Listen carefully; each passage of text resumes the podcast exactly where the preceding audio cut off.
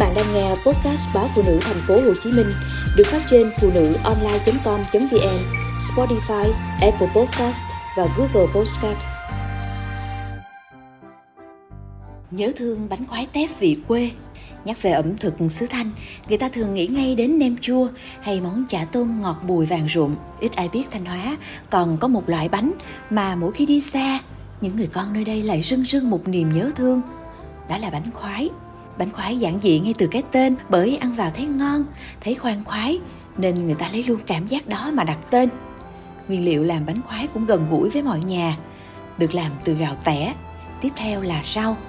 Hai loại rau góp phần làm nên chiếc bánh là bắp cải và cần. Rau ở quê thì luôn có sẵn, tuy chúng không đẹp và có nhiều sâu, nhưng độ tươi ngọt của thứ rau chân chất này gần như nguyên vẹn trong những nguyên liệu để làm bánh khoái Khó tìm nhất là tép đồng, những con tép phải thật tươi, lúc sơ chế còn bật tanh tách trong chậu. Có vậy, bánh khoái làm ra mới ngọt bùi, béo ngậy và đủ vị. Lũ trẻ sinh ra từ làng như chúng tôi chẳng bao giờ quên những buổi sáng đầu hạ, ý ới rủ nhau ra đồng, đặt vó, kéo tép, tiếng gọi nhau vang vọng từ đầu đến cuối làng. Những đứa trẻ nối thành hàng dài, xách theo xô chậu, vó để bắt tép. Trong lúc chờ đặt vó, chúng tôi bày đủ trò chơi, từ ô ăn quan nặng pháo đất, đến tước trộm đồng đồng, khung cảnh thật bình yên. Tiếng cười đùa vang vọng của lũ trẻ như một thứ gia vị góp phần làm nên vị bánh khoái. Gạo tẻ sau khi vo sạch, được ngâm nước qua đêm, sáng hôm sau vớt ra để ráo, rồi mới xay thành bột. Sau khi xay bột, thêm một chút muối để bánh tráng ra được đậm đà. Bắp cải lại bỏ lá sâu, úa, rồi thái sợi nhỏ. Với rau cần thì chỉ lấy phần thân cắt khúc khoảng 3cm. Món bánh quê được sáng tạo ra trong những năm tháng nghèo khó nên rau là nguyên liệu chính. Để làm một mẻ bánh khoái có khi chỉ cần mấy lạng tép, nhưng rau thì phải vài rổ đầy. Tép bắt từ đồng phải sơ chế ngay để giữ độ tươi. Cho mỡ heo vào chảo, phi hành thơm lừng, rồi cho tép đã rửa sạch vào, rang đến khi vàng đều. Tráng bánh khoái muốn ngon phải có bí kíp. Về chảo thì phải dùng chảo gan, thứ chảo dày, và giữ nhiệt tốt. Còn với bếp thì dùng bếp củi hoặc than để đượm lửa và không bị cướp nhiệt.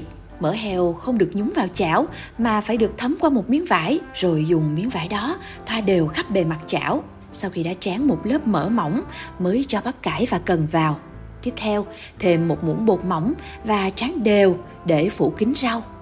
Cuối cùng, rắc vào đó một ít tép rang rồi đậy nắp chờ hơn một phút cho đến khi mép bánh vàng bung nhẹ khỏi chảo thì lật bánh và lấy ra.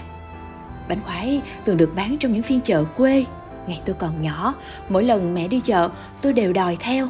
Nhưng chợ xa nhà và phải đi bộ nên chỉ hôm nào mượn được xe đạp, mẹ mới chở tôi theo cùng. Và lần nào cũng vậy, mẹ đều dẫn tôi vào góc chợ mua bánh khoái cho ăn. Trong đủ thứ bánh trái được bày bán ở chợ, dàn bánh khoái bao giờ cũng đông nhất cô bán bánh luôn tay cho rau, bột, rồi rắc tép. Thế mà người mua vẫn phải ngồi đợi cả hàng dài. Bánh khoái chấm với nước mắm, thêm vài lát ớt. Vắt miếng chanh vào, cho đủ chua, cay, mặn.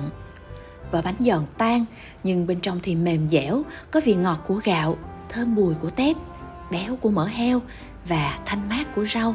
Chiếc bánh đơn sơ mà chắc bụng, no lâu. Tôi ăn bữa sáng mà đến tận buổi trưa, bụng vẫn còn lưng lửng Nhà bạn bè tôi gần chợ thường mua bánh về để ăn sáng. Bởi vậy mỗi lần rời chợ về, tôi lại ước nhà mình ở chợ để ăn cho thỏa thích. Món bánh khoái giản đơn là vậy mà khiến bao nhiêu người nhớ thương khi rời xa quê nhà. Có dịp trở về là tìm ăn cho bằng được. Một thời gian có lẽ do bánh quá rẻ, chẳng lời là bao và bởi ngày càng xuất hiện nhiều loại bánh du nhập từ vùng khác nên những hàng bánh khoái cứ dần ít đi May thay gần đây, bánh khoái đã dần quay trở lại. Bánh khoái hiện đại có sự cách tân theo khẩu vị của khách, có thể cho thêm trứng gà hay ăn kèm dưa góp. Thế nhưng, có lẽ hương vị bánh khoái truyền thống vẫn là thứ chẳng thể nào thay thế được. Dù chiếc bánh khoái bây giờ không còn được như xưa, nhưng xa quê trở về vẫn được thưởng thức món bánh khoái nhà quê đã là một niềm vui khôn tả vào đến chợ nghe mùi bánh khoái mà bao kỷ niệm ùa về rưng rưng